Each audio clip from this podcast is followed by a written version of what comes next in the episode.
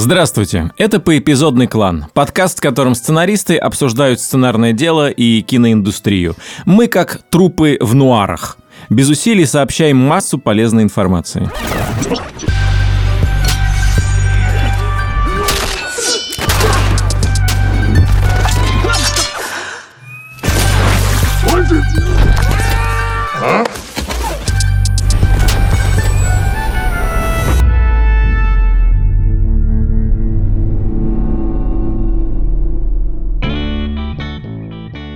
Меня зовут Николай Куликов, я сценарист и, как сказал мой друг в Battlefield 5, красава! Привет, меня зовут Роман Кантер, я сценарист и продюсер, который очень рад, что в этом шоу есть... э, Здравствуйте, я Константин Майер, сценарист и продюсер. Фильм «Я худею», сериал «Физрук», драма о юноше, который не принимает общие каноны и мораль в кулинарии над пропастью коржи.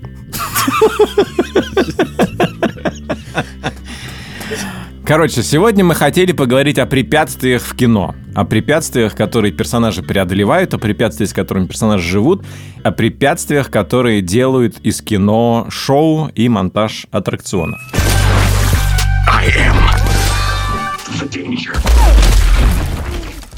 Я тут в сценарной рабочей группе фонда кино читаю сейчас сценарий к новому конкурсу, и там э, сейчас вот идет э, конкурс детского и семейного кино, и, разумеется, много сказок.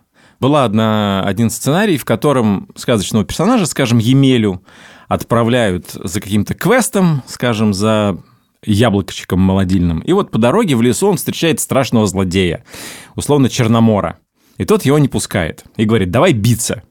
Очень хорошее препятствие, да, герой должен преодолеть этого Черномора, чтобы пройти дальше. Видимо, какое-то испытание должно быть, какое-то моральное испытание, какие-то вызовы. Но наш герой сначала бьется на кулаках и с первого же удара вырубает этого злодея. Дальше они борются на руках на армрестлинге, и наш герой тут же его борет. Третья битва на песнях. Это троеборье какое-то, что ли? Сказочное троеборье. Сказочное троеборье, в котором сложность постоянно убывает. То И есть он ты победил в каждом, да, еще? Да, да, да, да. Но в третьем он поет песню на английском языке. Так, подожди, тогда почему бывает, если в России спеть песни на английском языке? Это... Ну вот, он поет песню на английском языке. И что делает злодей после этого? Злодей не подлит. Он не строит какие-то козявы. Он говорит, какой ты молодец. Вот ты классно поешь, поэтому теперь... Если кто-то тебя в лесу в нашем страшном сказочном встретит, ты скажи, что меня знаешь. Подожди, но, а, может быть, это по пропу, где первый, э, значит, злодей, первый, это не злодей, а это волшебный помощник, и ты должен справиться с его испытаниями, чтобы он дал тебе какой-то волшебный артефакт, либо сам стал тебе помогать. Во-первых, я рад, что в нашем подкасте появились интеллектуалы, настоящие, настоящие интеллектуалы. Совершенно ты правильно говоришь. Но в том-то и дело, что этот волшебный помощник, он испытывает героя и испытывает в нем какую-то силу. То есть, например, когда герой идет по лесу, а там волчица в капкане у нее прижала лапу, и она говорит, освободи меня. И только полный дуб освободит из капкана э, хищного зверя, который может тебя сожрать. Но если наш герой чистый сердцем, он преодолевает в себе этот страх, и за это волчица говорит, вот раз ты такой хороший, я тебе... Да и вообще не волчица она, а принцесса. А принцесса, да. Поцелуй меня, целует, ничего не произошло. И убежала. Я просто сумасшедшая волчица. Ну вот. И мне кажется, что это капитально неправильно. Что именно ты имеешь в виду? Ну, что у тебя две страницы текста, в которых вроде бы испытания, и вроде бы они должны увеличиваться, вроде есть тройка, то есть раз, два, три, но они не должны быть без конфликтов, без усилий и без сложного эмоционального выбора. И, и не должно быть по принципу убывания Да. э, сложности. У меня есть убежденность, что такой эффект возникает, когда не до конца проработан герой. Потому что все препятствия, классные препятствия, они всегда испытывают что-то в герое. Я бы предложил вот такую формулу. Даже не формулу, а такую установку. Если препятствие не исследует героя, скажем так, то это не препятствие. М, Хорошая мысль. Это сложность, это, как, это какой-то просто, ну, аттракцион ради аттракциона, угу. но точно не препятствие. Ну, я соглашусь, просто есть, мне кажется, наверное, несколько исключений, но я могу вспомнить одно исключение.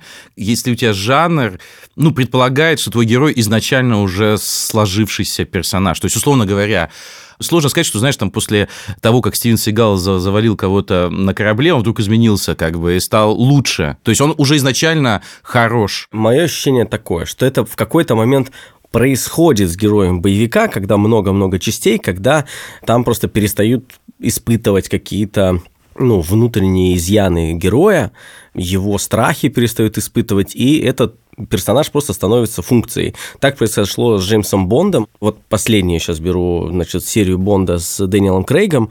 Вначале-то это был один из самых реалистичных да, Бондов, да. который переживал с отрицательной харизмой. То есть сложнее было в социальных играх участвовать, потому что он не настолько как обаятельный, например, как Пирс Броснан, и сразу все к себе всех располагает. Но со временем это превратилось, вот, ну, есть понятие jump the shark, в общем, был такой сериал Happy Days в 70-х. А, это был ситком. И там был герой второстепенный. Его звали, по-моему, Физ. Фонзи, может быть. Фонзи, Фонзи, Фонзи спасибо, спасибо. И он настолько понравился зрителям, что и у него увеличили, значит, линию. Увеличивали, увеличивали, и это герой, который мог и то делать, и то делать, и на мотоцикле кататься. Угу. Он вообще крутой был. В пятом сезоне они сделали такую штуку. Он, то есть до этого не заявлялось нигде, что он умеет кататься на водных лыжах, но тут он сразу участвует в каких-то соревнованиях, и он, значит, едет и перепрыгивает акулу. И все этого радуются, ликуются. И в этот момент все зрители, большинство, подавляющие зрители, отключилось от сериала и от героя. Просто это вдруг... Нарушило договоренности да, какие-то. Да, договоренности. Никто не может представить это слишком, чересчур. Угу. Даже для него, типа, да? Да. С тех пор герой, который преодолевает препятствия каким-то, ну, слишком магическим способом, то есть это невозможно, мы не верим угу. в это. И одновременно это означает резкое падение качества там сериала угу. или там фильмов. Ну, что не дошли до такого, типа, да? Да-да-да. И это стебали там в «Симпсонах», это стебали mm-hmm. в Arrested Development, ну, то есть вообще это поп-культурное явление. Mm-hmm. Так вот, в то, что ты говоришь, это скорее не в первые части культовых боевиков, mm-hmm. это со временем э, герой боевика превращается просто в какую-то функцию. Да, кстати, хороший, я сейчас понял пример хороший этого, фильм «Рэмбо». Первая часть фильма «Рэмбо» — это было, на самом-то деле, исследование воина с то, что сейчас называют PTSD, посттравматический синдром. Вот, потому что вот приходит с войны, значит, человек, а дальше он вступает в конфликт с властями местными у себя дома. Ну, фактически становится партизаном у себя дома, как бы, да, и применял все те знания, которые он получил там, э, уже здесь. И это было, ну, сильное такое высказывание по поводу и войны, и э, ветеранов этой войны, и вообще общества, как к ним относятся. А потом из этого всего взяли только, ну, он крутой парень. И вторую часть, и, там, и дальше третью, он уже там воевал против советских войск в Афганистане. Вообще абсолютно было забыто, ради чего это кино изначально делалось. Оно превратилось просто вот в такого в мускулистого мужика, который, видимо, лишился всего PTSD где-то между первой и второй частью. У меня так было после КВН. Я просто жил обычной жизнью, но применял те навыки, которые у меня остались.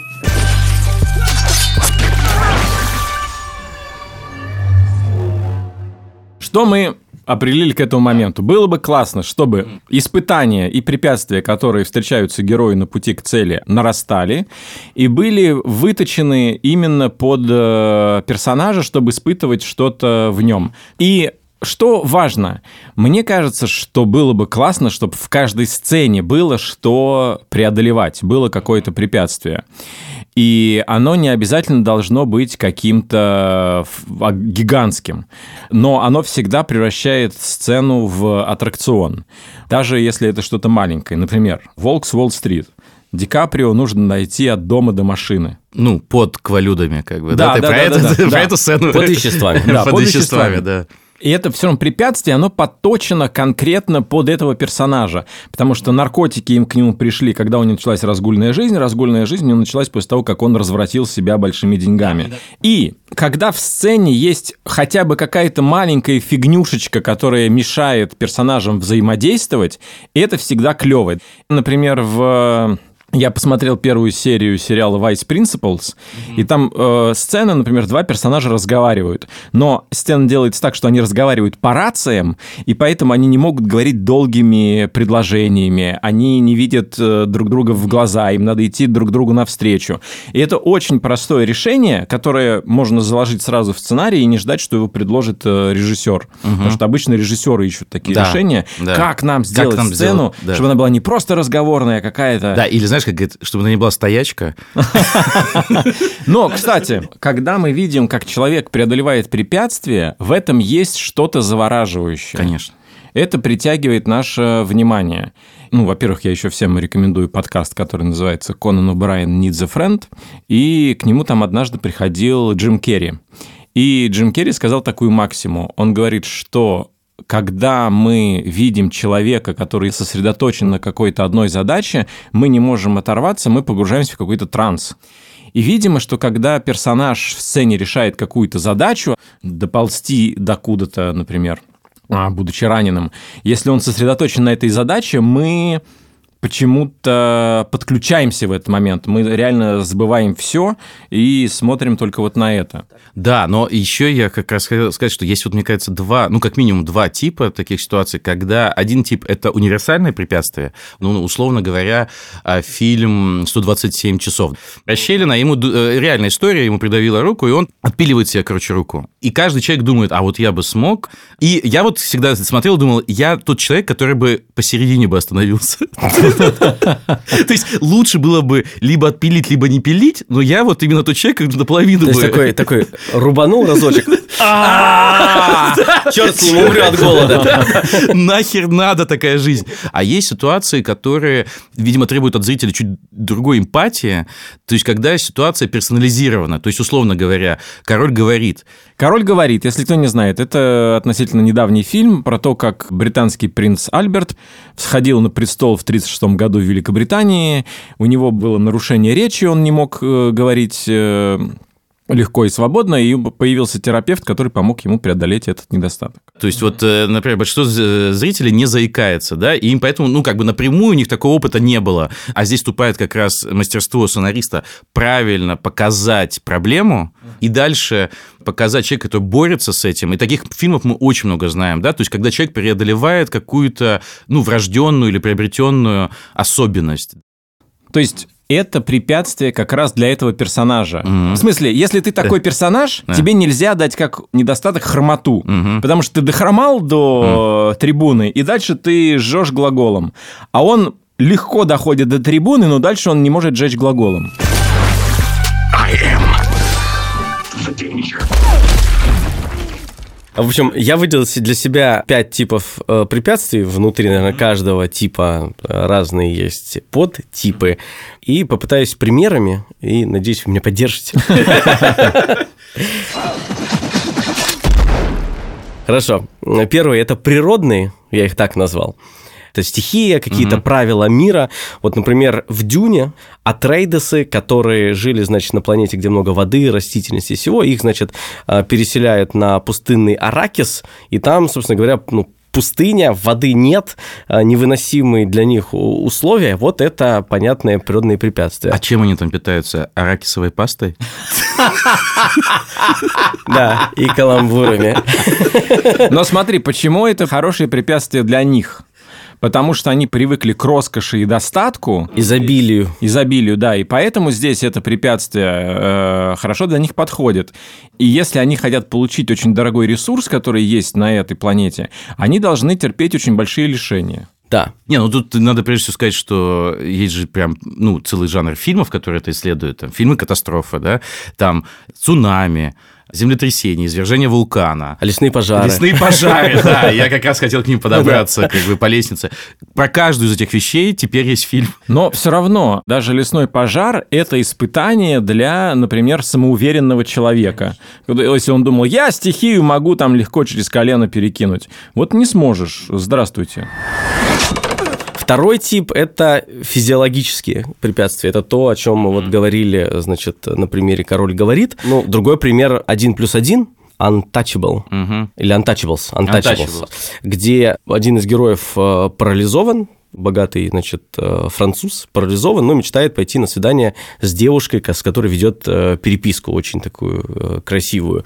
И здесь, ну, очень понятно, он был и богатым, и умным, и тут ему, значит, свалилось такое несчастье, но он по-прежнему хочет ну, жить полноценной жизнью. Есть фильм э, со, с проблематичными как бы решениями, скажем так, внутри, но про то, как человек вот преодоляет какой-то физический недуг. Толя робот, например. Толя робот, например. Э, но не совсем, потому что вот э, Толя робот как раз, он где-то между. Но вот, вот тот пример, который ты сейчас привел, Untouchables 1 плюс 1, там ведь человек, он же в конце не ходит, то есть это внут, это, это Я не говорю, бы... что он должен преодолеть и стать, ну, начать ходить. Это Просто препятствие. Я говорю, два разных да. типа я говорю, препятствия. Буквальное, да, вот то есть у тебя есть какой-то физи... Э, недуг, или ты сам его не преодолеваешь, но ты научишься жить по-новому, и ты, угу, и, угу. и ты избавляешься от его последствий, а не от самого недуга. Мы, когда работали над Толи роботом, встречали чуваков, у которых была инвалидность, и которых это вообще не сдерживало жить. Они жили на полную катушку, но в меру как бы своих э, способностей. Может, они в настольный теннис не играли протезами, но в целом жили довольно яркой жизнью. И для кого-то это не испытание, а для человека, который думает, я инвалид, и поэтому я не могу делать там то-то, то-то, то-то, поэтому я не могу нравиться людям, поэтому я там недостоин любви и так далее. Вот ему вот это нужно себе преодолеть. Следующий тип препятствий я назвал экзистенциальные препятствия. И вообще эти препятствия очень значит, свойственны русской литературе. Угу. И Достоевский, угу. который вообще как бы построил на этом карьеру, если можно так сказать. «Тварь ли я дрожащая или правая имею?» э, И монолог Раскольникова весь, собственно говоря, это демонстрирует.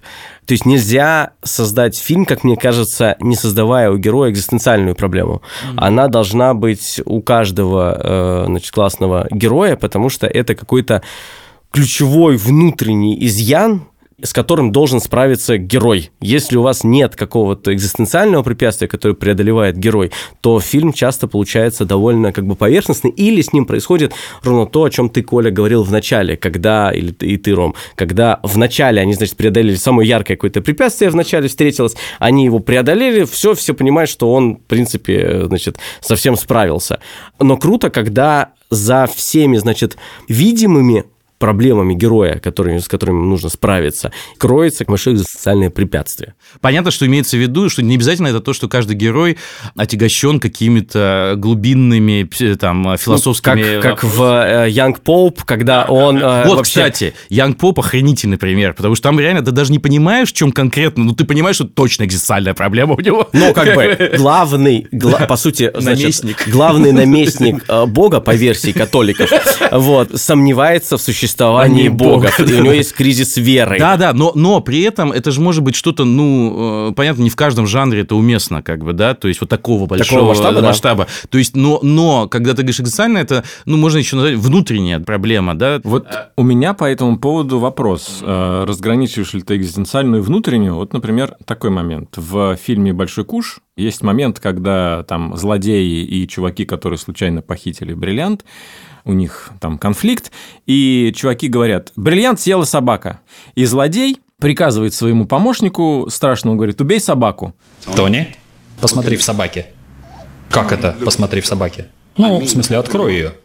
И тот тормозит, тот тупит, он не может преодолеть вот в себе вот эту социальную норму, что нельзя убивать животных. Вот это экзистенциальный кризис. Конечно. Условно говоря, стоит ли менять себя так, чтобы можно было убить собаку? Ну, ты теряешь себя, на самом деле. Ну, или умираешь. Ну, я бы для себя так это писал, что препятствием является какая-то норма внутри тебя.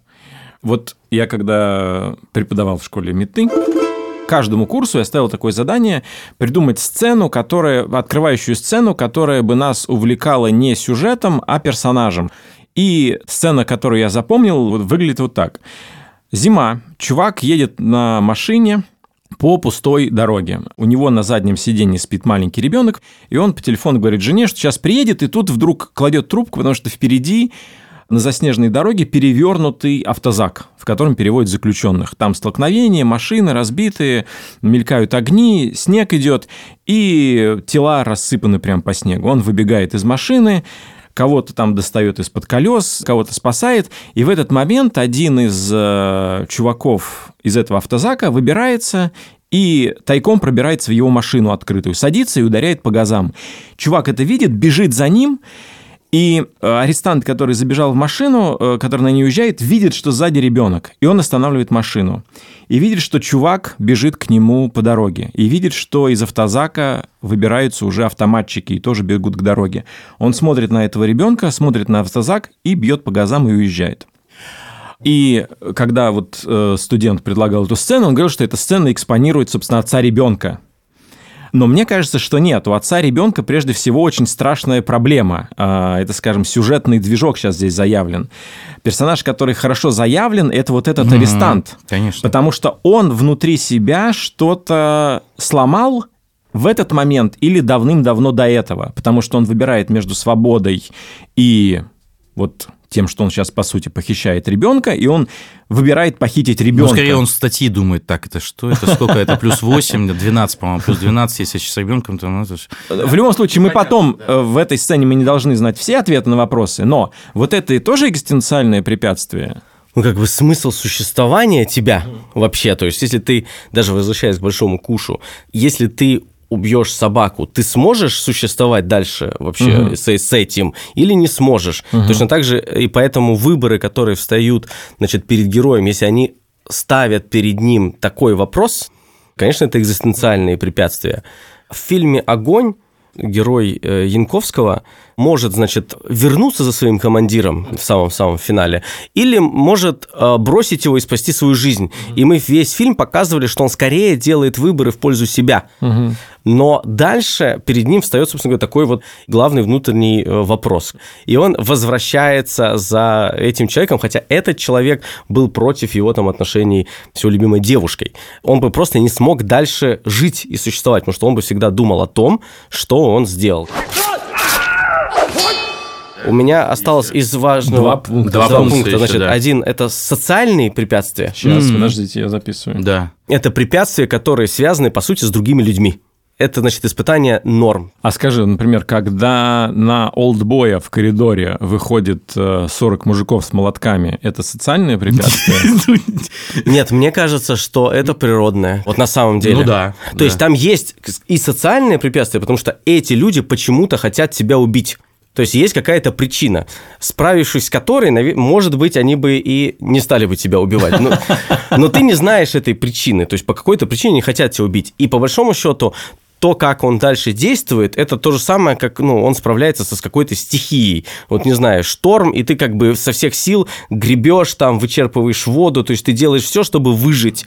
И 40 людей с оружием, которые хотят тебя убить, это скорее похоже на какое-то природное явление, как стая волков, которая на тебя напала. Да, но только если бы, то есть социальным бы стало только в одном случае, если бы все та же самая сцена, и просто они кричат, ах ты грязный северокореец, как бы, я не знаю, да. ну, то есть где-то вы подключили какой-то, социальный, социальный подтекст, контекст, социальный контекст этой ситуации.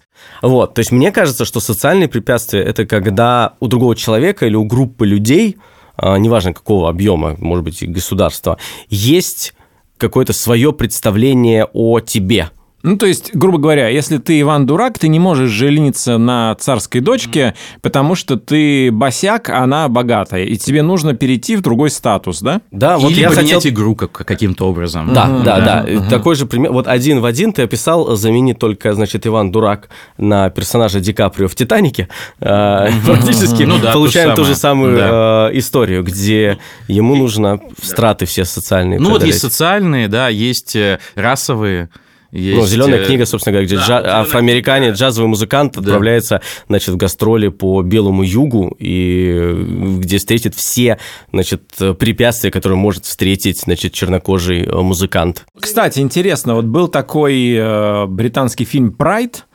ему, наверное, лет 10 сейчас, про то, как когда в Англии прижимали профсоюзы шахтеров, единственные, кто их поддержал, были геи, и потом единственное, кто поддержал геи, были шахтеры.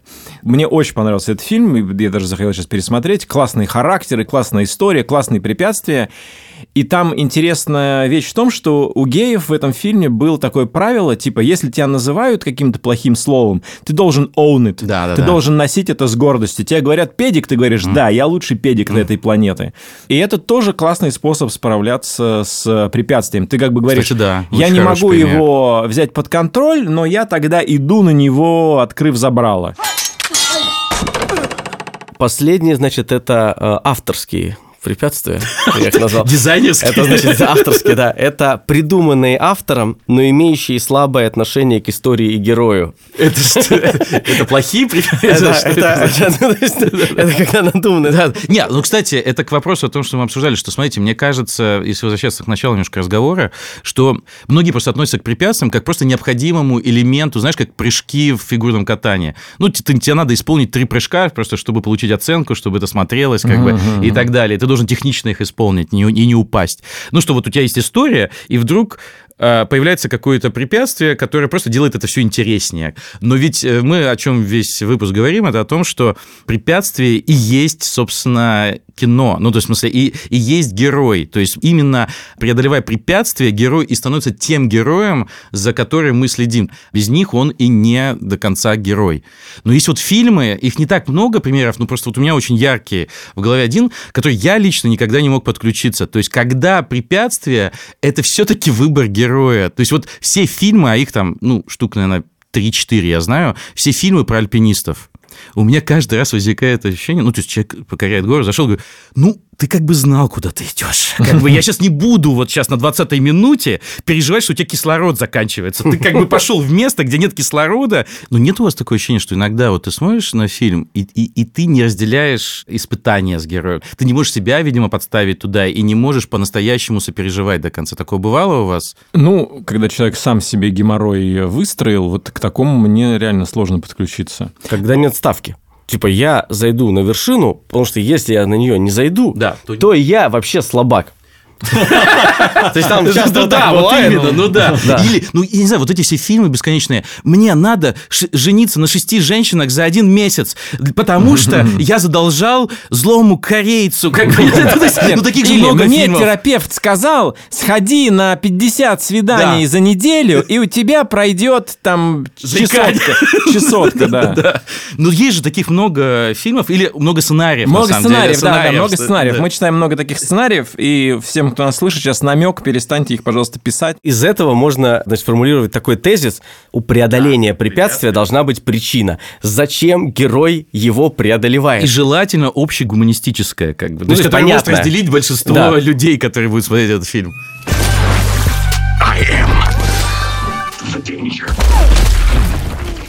Партнер нашего подкаста в этом сезоне Альфа-Банк и его мобильное приложение. Мы собираемся в каждом выпуске попробовать разбирать какую-то сцену из фильма, в которой важную роль играют деньги, и делать это под вывеской Альфа-Банка и его мобильного приложения. Деньги в кино!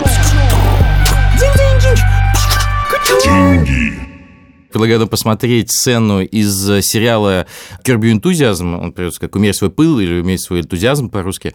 Как раз только что начал выходить 11 сезон, то есть, представляешь, уже 11 сезон этого шоу, причем они не выходят каждый год, он иногда делает паузу там 2, 3, 4 года, и вот только потом выпускает следующий Ну, сезон. вообще сериалов э, с таким количеством сезонов, ну, их до 10. Вот, эта сцена – это из первой серии нового сезона, где он встречает человека в а, кафе, который должен ему денег. Ему до этого сказали, что у этого человека развивается деменция. Ну, как обычно в таком сериале, там обычно такие как раз ситуации. Неловко говорить, но... Помнишь гольф-клуб полгода назад? Я тогда за всех заплатил и просто хотел бы напомнить, типа, ну, ты, наверное, забыл, и, в общем, так и не вернул мне деньги, так что... Я не забыл. Но как же тогда получилось, что ты не отдал мне деньги? Подожди, ты что же... Получается, ты меня преследуешь? Вовсе нет. Просто хотел напомнить, что тут такого. Не, ну ты в конец обнаглел вообще. Я? Знаешь, что такое наглость? Не знаешь? И что же? Задолжать кому-то шесть тысяч на полгода, молчать в тряпочку и даже не думать вернуть долг. Вот это наглость. Да что с тобой? Со мной? Лучше скажи, что с тобой такое. Вот значит, какое у тебя отношение. Я знаю, что задолжал. Да, приходи в клуб. Я выпишу тебе чек. Отлично. Будут тебе деньги, жлобяра. Ого, так это я плохой, да? Ты псих, иди полечись. Я псих. На людей кидаешься, достал. Верну я тебе деньги. Я еще и не прав? Да в чем же я не прав-то, елки-палки? Роскошная сцена. Но Вот. это типично Ларри Дэвид. Ты смотрел вообще э, Да, конечно, сериал? конечно. Но а насколько это правда, что он как бы не полностью написан, когда они заходят в съемки? Насколько я знаю, и похоже, это все-таки не легенда, у них реально нет сценариев. То есть э, сценарии состоят из просто из записи эпизодов. То есть, условно говоря, эпизод, где Ларри встречает э, человека, который должен Ну, ему денег. этот хочет то, этот этот хочет это, то, да, то, а то, дальше они да. все начинают импровизировать. Но круто здесь, я почему как бы про это заговорил, в этой сцене это классные задачи. Один хочет, значит, вернуть деньги, которые должен ему этот человек, потому что он за него платил регулярно, а второго как бы деменция. И ты сразу понимаешь, вот только начинается сцена, ты понимаешь, на чем будет строиться комедия, но тебе очень смешно, да, как, и этот как человек это не, будет. не готов признать, что у него деменция, вероятно. Да, один боится признаться, а второго сдерживают нормы морали, э, сказать, чувак, ты не помнишь, потому что у тебя просто деменция. Да, и он боится, наверное, еще то, что люди будут так делать. Ты мне должен денег, ты не помнишь, что ты мне должен. Вот. Но там еще прикол, что действительно не понимают важный социальный вопрос. А сколько надо ждать перед тем, как напомнить человеку, что он тебе должен денег? Да, этикета нет. Вот было, были бы правила, как вот в рыцарском кодексе, типа месяц пишешь, Месяц. привет, как дела? Да. Он, если он тебе не отвечает, что говорит, слушай, вот я тебе верну, ты говоришь, слушай, вот э, такая-то ситуация, когда бы деньги увидеть. Вот. И чтобы избежать ровно таких ситуаций, можно сразу запросить перевод у друга в приложении Альфа-банка. Если у него есть счет э, в Альфа-банке, то он получит уведомление и сможет сразу отправить вам нужную сумму. Или не сразу, или через три месяца.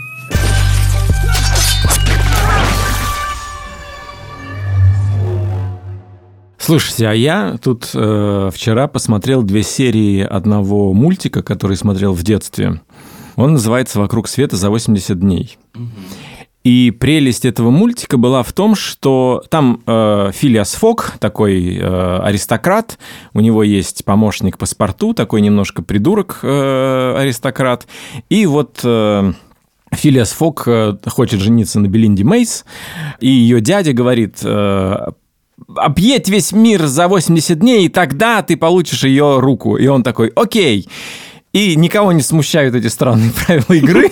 Ну, сказка. Да, сказка. Но он в итоге едет вокруг света за 80 дней, и в начале каждого эпизода они оказываются в новой стране вместе с паспорту, и паспорту говорит, что нам понадобится до поездки. И Филиас Фок говорит, нам понадобится там 4 теннисных ракетки, несколько резиновых э, там ниточек, чайник, э, соль и там еще что-то. И ты думаешь, в смысле, зачем, что вы будете делать? И оказывается, что Филиас Фок заранее знает все препятствия, которые они будут преодолевать, только мы не знаем. И, например, когда они оказываются в Альпах, никак они не могут преодолеть горы, они достают эти ракетки, привязывают их к ногам и, как на снегоступах, идут по снегу. И на самом деле вот что происходит. Препятствие помогает тебе лучше рассказать ребенку, потому что зритель этого ребенок, как устроена жизнь в разных местах мира. Что вот Альпы это снег. Ну, и по снегу ты ходишь вот так вот. На- на ракетках, да, На ракетках, Да, да. Ну, тебе что-то показывают про, про давление, про площади поверхности, как они соприкасаются. Ты лучше мир узнаешь. Если вдруг паспорту замерз в куске льда, то Филиас Фок посыпает его солью, и соль растапливает лед.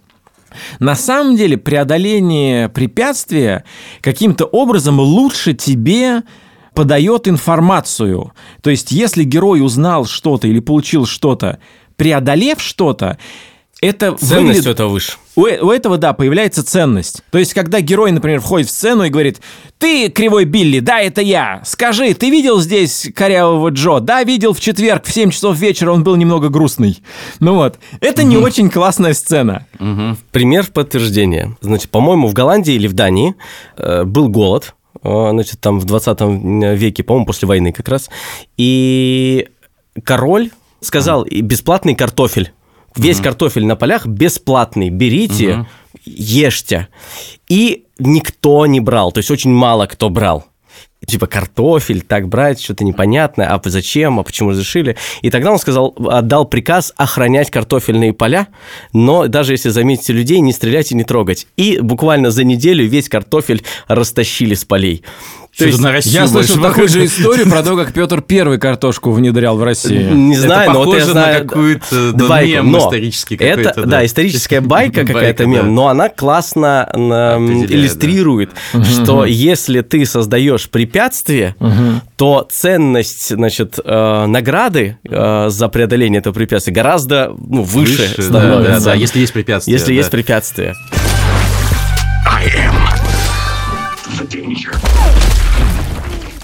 Когда вы создаете препятствие, какие вопросы вы задаете герою или к истории, чтобы придумать это препятствие? То есть я, например, задаю вопрос, какое препятствие будет на границе возможностей героя? чтобы это прям было по границе. Не слишком легкое, но не как бы не акула, которая выпрыгивает из, из воды. То есть где граница возможностей героя, по сути, я пытаюсь определить. У вас есть такие вопросы? Слушай, я не знаю, ну, как правильно ответить на вопрос, потому что мне, мне почему-то всегда э, достаточно легко это давалось, вот именно вот эта часть. Почему? Потому что, как я потом уже, мне кажется, выяснил про себя, у меня то, что называется катастрофическое мышление. То есть я с детства любую ситуацию в своей жизни мог быстро представить себе самый плохой, самый э, сложный, самый нелепый исход. То есть вот сразу у меня это рисовалось, потом я делал так, чтобы этого не допустить. И потом очень легко это перетрансформировалось наоборот в то, что ты, когда героя берешь, ты думаешь, как вот в этой ситуации, что хуже всего сейчас может с ним... э, Что хуже всего Да, произойдет? и мне всегда Может, это было в этой ситуации. Поэтому в «Серебряных коньках» герои убивают дважды. Коль, у тебя есть?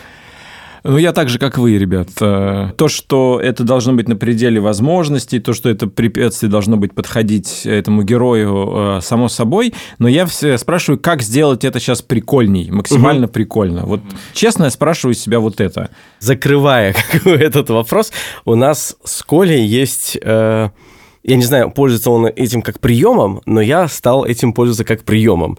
Э, называется он «На этом мы и сыграем». И это следующий шаг. То есть, когда ты придумал препятствие и думаешь, так, как герой будет с ним справляться, я себе говорю, вот если бы герой сказал «На этом мы и сыграем», и как бы пытается... Ну, типа, пытается ты идешь по улице, да. перед тобой появляется войско татар-монголов, ты говоришь, отлично, на этом мы и сыграем. И, и тогда всегда герой Классно. придумает что-то очень увлекательное и прикольное, как э, На как этом мы сказал сыграем Коля. хороший, прям брендовый, мне кажется, можно запатентовать. Слушайте, а у меня к вам вот вопрос тоже, потому что я, когда думал про наш сегодня выпуск, я вспоминал фильмы, которые максимально подходят э, к теме. В общем, я заметил вот какую вещь, что все фильмы, которые мы вот выбираем, как правило, примерами, там, не знаю, особенно спортивные драмы, например, да, это как раз фильмы построены на преодолении, ну, не то, что нечеловеческих, они, безусловно, человеческие препятствия, но очень сложном пути. Ре- редком пути ты Да, да, и, и где-то в жертву часто приносишь очень многое. То есть ты приносишь в жертву личную жизнь, иногда здоровье, иногда, ну, то есть кучу э, вещей, там, вот там Чернобыль, да, там преодоление, как бы, а, долг ты во главу угла ставишь и так далее. И вдруг у меня возникло ощущение, что вот такой вот классический фильм такого рода, с таким героем, он как будто бы сейчас в наше время начинает, ну, либо исчезать, либо трансформироваться. Почему? Потому что я вот смотрю, и, например, в спорте, я не знаю, ну, вы, наверное, не очень следите там за спортом. У меня есть несколько видов спорта, за которыми я там слежу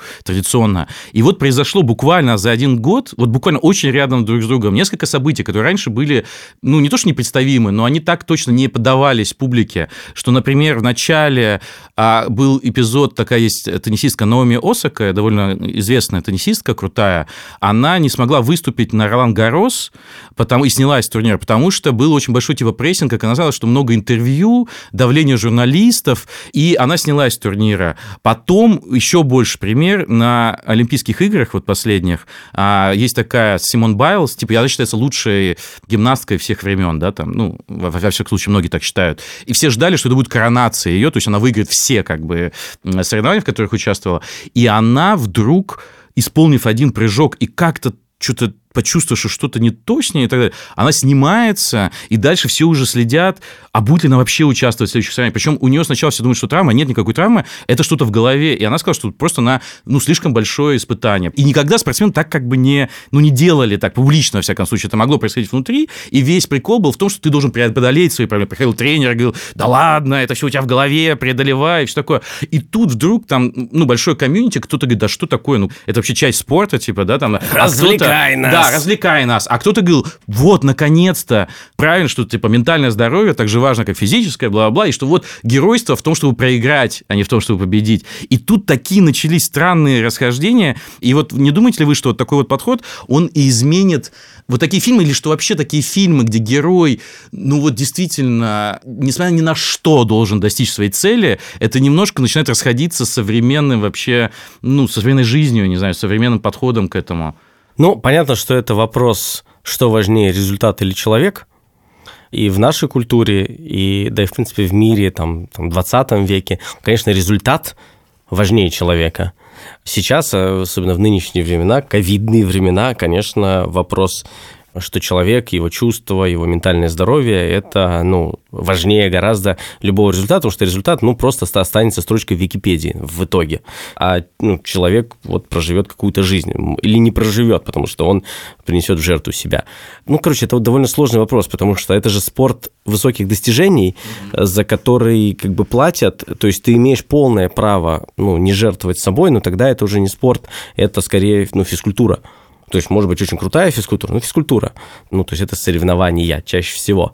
Если это не соревнование, то это уже не спорт высоких достижений. Я, мне, у меня есть ощущение, что что-то меняется у нас сейчас в обществе, и, и оно неизбежно будет влиять на кино, Ну, естественно. изменились нормы, mm. ну, изменившиеся нормы становятся новым, новыми препятствиями для как бы новых целей у людей. Если новая цель оставаться человеком, не принести себя в жертву и сохранить ментальное здоровье, а нормы еще старые, которые говорят, что нет, результат важнее, то это сталкивается, и исследовать это, конечно, интересно, это какое-то новое поле для новых историй.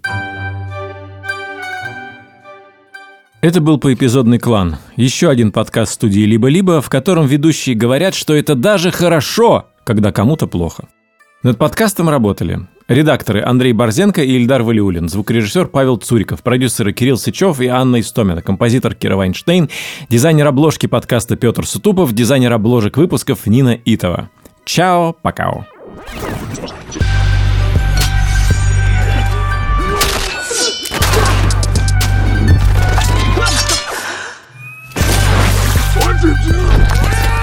Huh?